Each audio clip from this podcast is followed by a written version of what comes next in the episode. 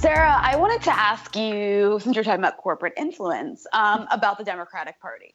Uh, so you're obviously running as an insurgent candidate, um, and the Democratic establishment is pretty hostile to people um, like you, people to the left of the party, right?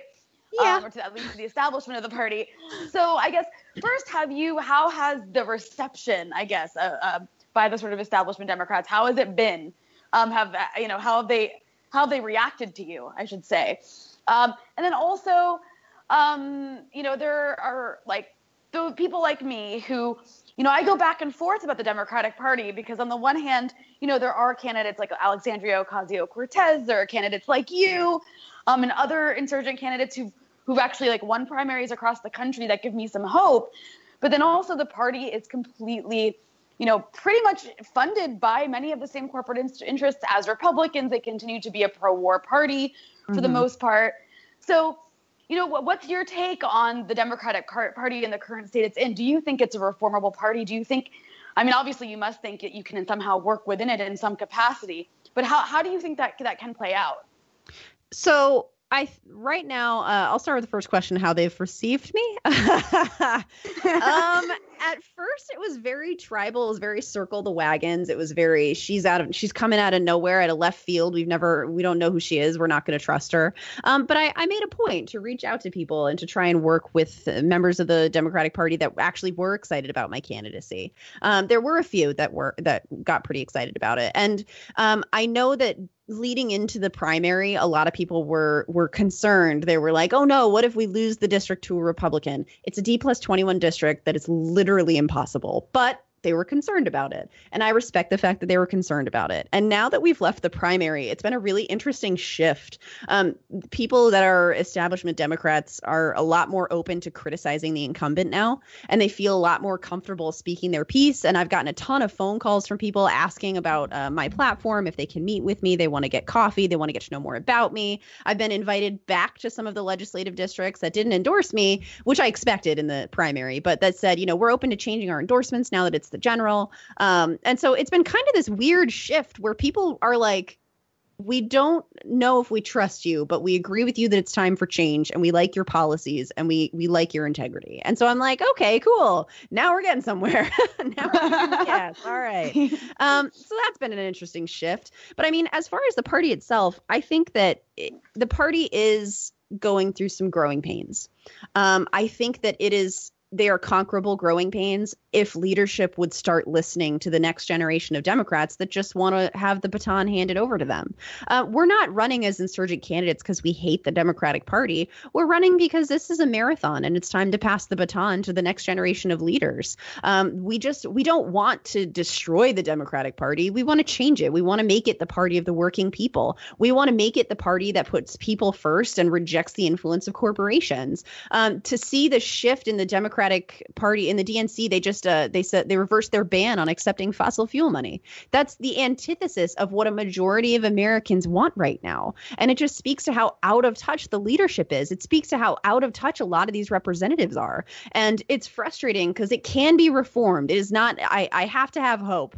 Um, I I can't believe that it's completely lost and it's a completely a completely negated cause. Um, I think that you know the heart is in the right place for for a lot of Democrat and uh, Democratic voters. The heart's in the right place for a lot of state Democrats. Uh, we just have to bring that heart and that that belief and that integrity into a federal level and into a national level. And I, I think we have the ability to do that. Um, I have been a lifelong Democrat, and I if you look at Washington State Democratic Party platform and my platform and DSA's platform, they're really not far off. There's maybe one or two issues that we don't agree on completely.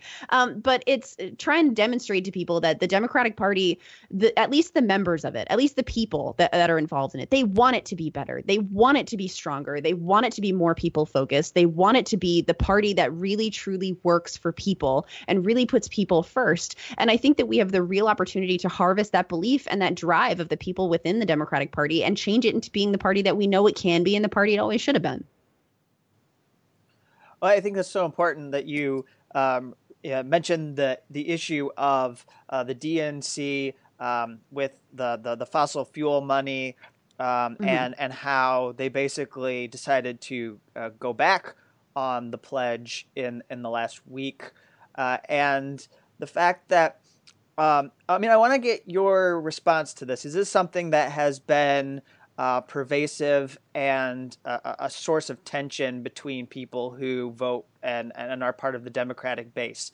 Um, ever since uh, the 2016 election, there's been a lot of, of misdirection and I think um, outright lying about what it means when you're critical of somebody for uh, taking corporate money and, uh, we've seen people who um, you know claim that it's it's sexist to say that you're opposed to people taking corporate money. We've seen people say that it's it can be racist to say that you're opposed to Democrats that accept corporate money. I just would like to hear um, your reaction to this idea because a lot of people who are incumbents um, and, and and rely on this money for their campaigns um, even though you know right now we'll, I'll leave it in the realm of the climate. I mean, we've got some really staggering impacts of climate change or climate disruption on display, especially in California with the wildfires. Um, and it's really, I think, frightening. But at the same time, you've got Democrats being willing to still cozy up with the employer PACs of these fossil fuel companies. And uh, so, what do you? What's your reaction to? Um, this, this this thing where they won't admit that this money is um, co-opting them or, or changing their politics. So I actually have this with my incumbent. He thinks that corporate money doesn't affect his votes, and it obviously it does. But he, I, I honestly think he truly believes that. And um, the fact of the matter is, is it's not just people's votes that you have to look at.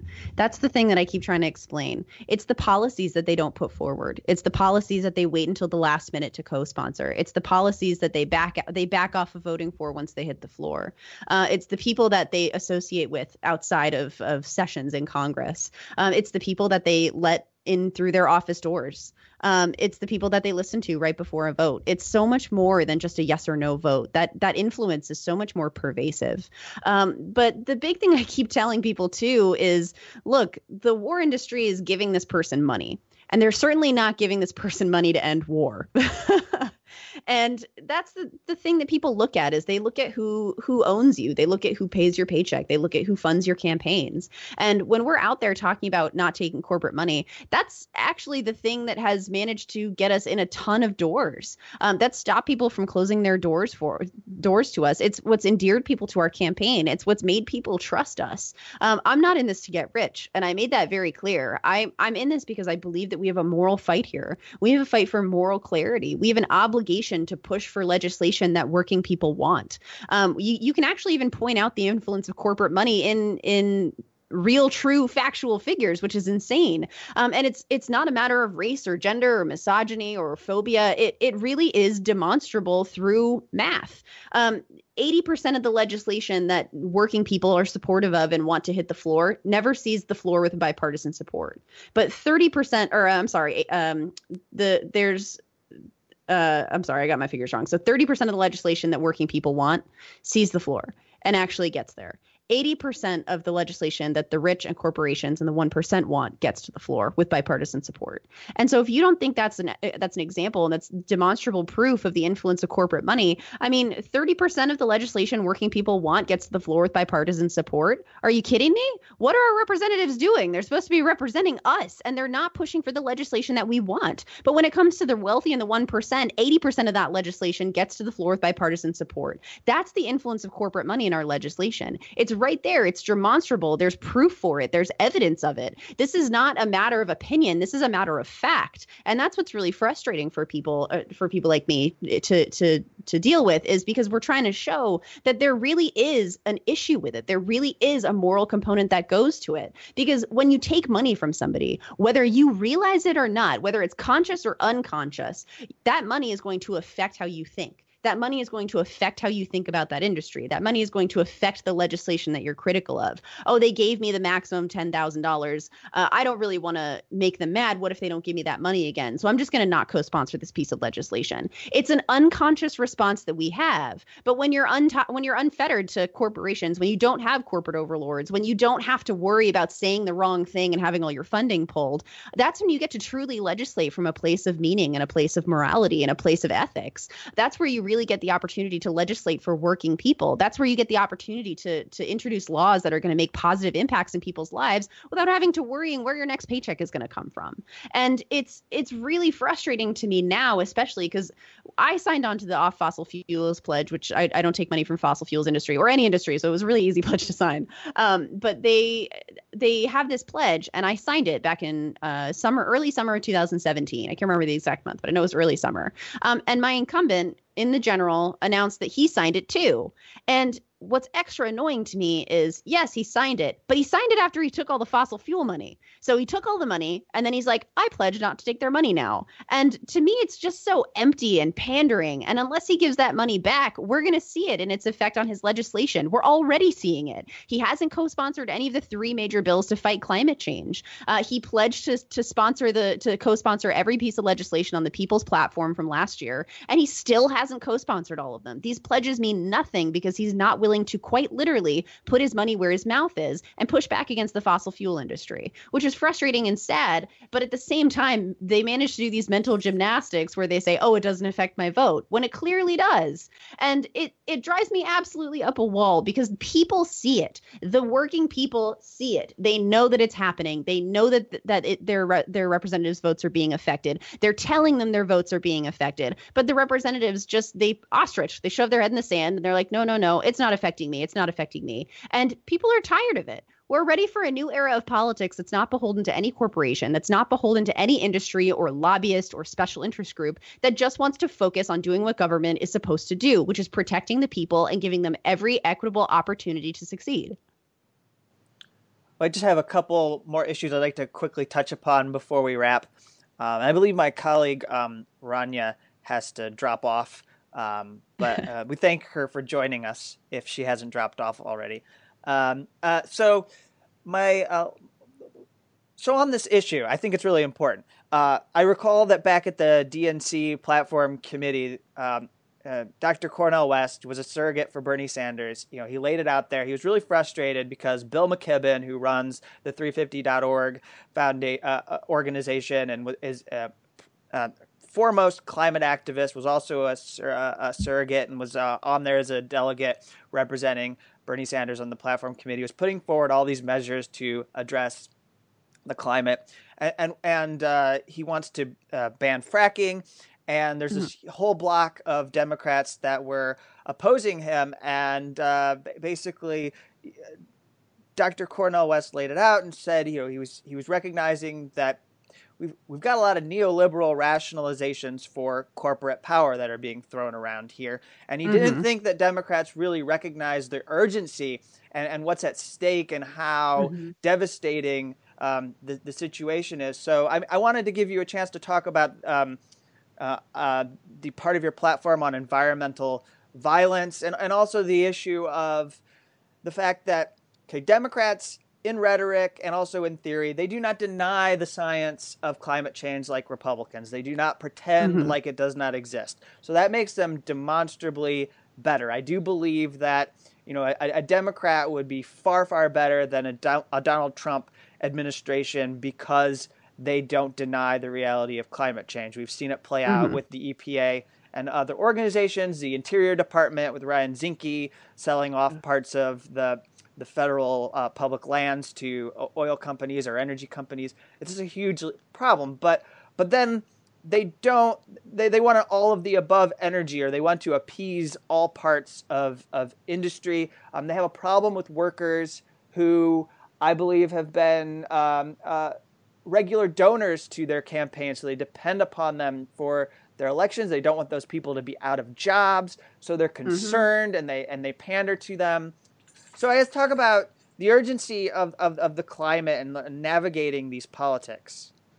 Sure, I'm happy to. And in all honesty, the way that I look at it is if you're a Democrat who says you believe in climate science and you're not co sponsored onto any of the three bills that are in the House right now to fight back against climate change, you are arguably worse than a Republican that believes it doesn't exist. That's what I think. You recognize it, you believe the science, but you're not going to do anything about it. That to me makes you an arguably worse Democrat and an arguably worse Republican. Um, knowing that something is wrong and having the ability to do something to fix it and refusing to act is I mean, it's unspeakable to me. It's just as bad. Um, you know, what is it? The it's it's inaction that causes su- that causes suffering, and it's ridiculous. Um, but I mean, climate change is is absolutely urgent. Climate change should be at the forefront of every conversation we hear on the floor of the house, um, because we only have one planet, and we can work we can, we can get everything else taken care of later but the planet has a has a finite timeline.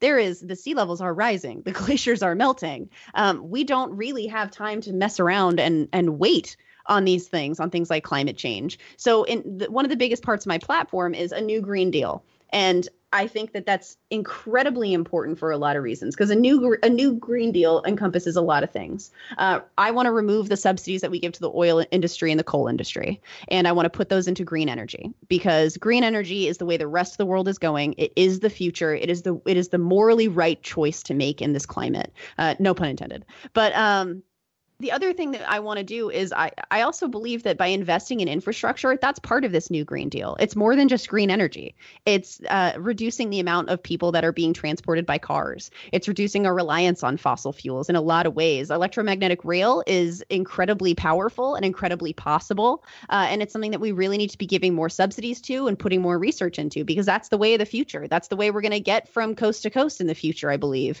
Um, but I mean, climate change is, it's something something that's happening that's not just going to uh, stop affecting us if we pass a single law. It's something that's going to affect generations to come.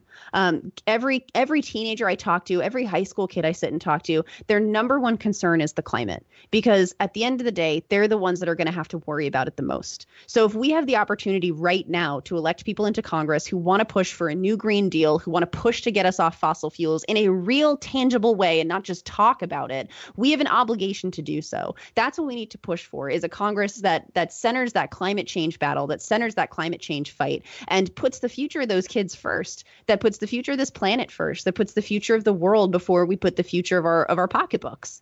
And I mean, with climate change is such a deep, pervasive issue and it ties into absolutely everything that we do. It's important that we protect the planet as much as we possibly can. It's important that we push to protect, to get ourselves off of fossil fuel. And we hear this lie repeated all the time, right? You, you said it yourself the Democratic Party is worried about taking people's jobs.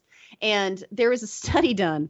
Uh, there have been multiple studies done actually that demonstrate for every one job that coal creates, green energy creates four. So, if you really want to talk about climate change in regards to jobs and not getting off fossil fuels because of jobs, if someone ever says, oh, we don't want to take work away from people, that's why we're going to stay on coal, that person does not know anything about green energy and refuses to learn. And that person is wrong. Um, if we really wanted to create jobs and we really wanted to facilitate these good, high paying jobs, we'd be investing in green energy because that's where the work is. And that's where the future is. And climate change as a front and center platform piece is really important to me because it's the thing that's going to affect my children. It's the thing that's going to affect their children's children. Uh, it's something that has a very finite timeline that requires urgency. And I appreciate the 100 by 50 year, uh, the 100 by 50 bill that Pramila Jayapal put forward to put get us 100% off fossil fuels in 50 years. Um, but there have been multiple studies that show we can do it in as little as six. We just have to remove the subsidies and do heavy investments in green energy. And I think if we can do it in a shorter period than 50 years, then we should. We have to because we can't wait anymore. We can't wait another five decades to fix our planet problems. We can't wait to have that bill overturned by the fossil fuel industry uh, and their lackeys and the representatives that they purchase. We have to be putting in representatives that recognize the urgency, that recognize the importance of fighting back against climate change, and aren't afraid to put forward bold legislation that gets it done in 10 years instead of 50 years. Uh, and then uh, uh we, I didn't want to forget this one because it's at the top of your uh, platform, uh, your issues page. It doesn't really get talked about most of the t- most of the time whenever you see candidates, but you do have disability rights is the number two issue. And again, I believe that everything that you've done is deliberate. So um, why did you why did you put that up there? And one thing that you have on your page specifically that is staggering to me is the notion or or the fact that eighty percent of people with disabilities would not have jobs. That seems uh, really excessive and mm-hmm. unjust. Mm-hmm. Absolutely. I mean, it's disability rights are civil rights. And we talk about this all the time. We talk about social justice and we talk about civil justice and the the disabled community usually gets left out of this discussion, but they need to be brought into this discussion. Most people with disabilities d- just want to work. They want to live normal lives. They just want to be uh, productive members of society. And we've hamstrung them left and right from from doing that. And we haven't given them equitable opportunity. And this is a civil rights issue.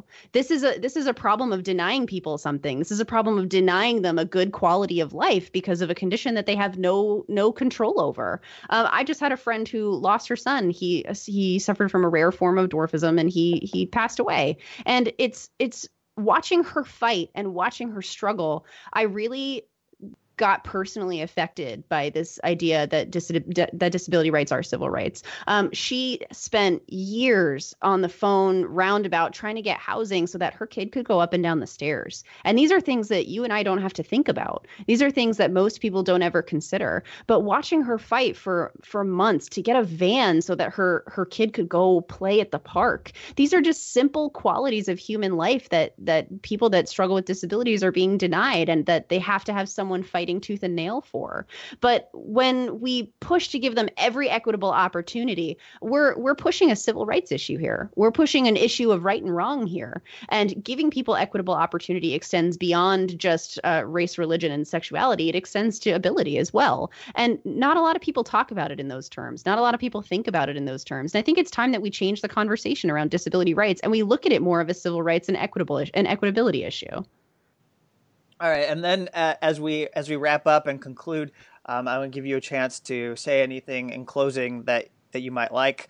Um, talk about where people could go to support your campaign, um, and I'll just uh, as we put a button on this, uh, uh say you know uh, there was a big to do um, a, a week or two ago when they had a round of primaries, everyone seemed to be celebrating that uh, candidates didn't do very well in those can- in those elections. That, that we didn't uh, see hundred percent of insurgent candidates come out and win, particularly in uh, uh so-called heartland states. But uh, then the next round of primaries, um, after after you um, had your primary, uh, there was a lot of success. There was success in Minnesota um, and various other states um, where you saw people advancing. I believe now there's uh, 23 people like yourself who were endorsed by Justice Democrats that are proceeding onward. So maybe as we mm-hmm. conclude here, you want to talk about this moment and, and what gives you hope. Of course, I'm happy to talk about it. So, the thing I've said for the longest time is this is a marathon, this is not a sprint. And progressive values do exist in these areas in the Midwest. People do love this stuff. They do want this stuff. When you talk to them about issues, they do respond to it. But sometimes it's not about winning, sometimes it's about starting the conversation. And sometimes it's about shifting the Overton window. Sometimes it's about it's about changing the tone of these discussions so people can have them. And I think that in that regard, we were hugely successful. We crossed into communities that had been forgotten and ignored by the Democratic Party for so long. And we took what, 30, 40% of the vote in some of these areas? In areas where the Democratic Party has neglected people and left them out of the conversation or or abandoned these these rural areas, abandoned the southeast, they've abandoned the Midwestern belt. Um, they they felt forgotten. But we went out there and we did it. And we were there and present and in the communities and listening to them. And we changed the conversation. We brought these values to their doorsteps and we talked about real issues that they're affected by in a way that connects with them and resonates with them. And that conversation, we might not have seen it result in 100% victory today, but I think 2020, we're going to see that resonate. We're going to see that come out more and more over the next coming years. Um, I'm a big fan of conversation and I think that it's really important that we bring these ideas to areas that think that that they don't need them. And like Nancy Pelosi says the the Midwest isn't ready for progressivism. Uh, I mean 4,000 people at a rally in Kansas proved her otherwise. And I think that areas like the Midwest are tired of being told by people that have never been there or never lived there what they do and do not want or need. But we showed them there are candidates in their districts that that are hearing them and that are listening to them and we're slowly giving them the ability to have faith in progressive candidates in grassroots campaigns. And I think that this was really about about breaking down the wall first. This was really about breaking down that barrier that we've set up, this partisan gridlock that we've set up where, oh, they're not super blue, therefore they're not worth going there. We went into deep red areas. We took a risk and we knew that that not coming out successful was going to be part of that risk. But we also knew that coming out successful was not necessarily the the only way to win. Sometimes the way to win is by changing the entire stage.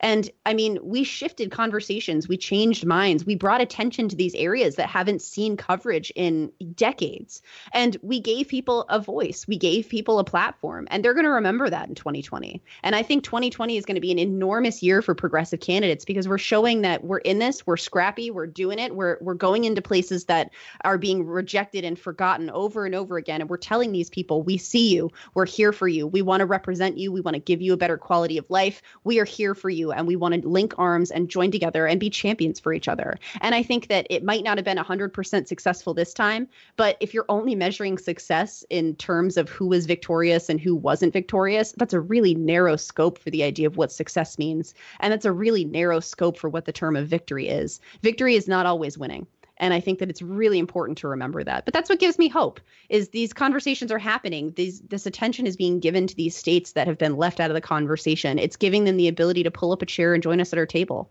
And i think that is an incredibly powerful thing. And to say that's not a victory is just to completely dismiss those people once again and that work that those progressive candidates did. So that's what gives me hope.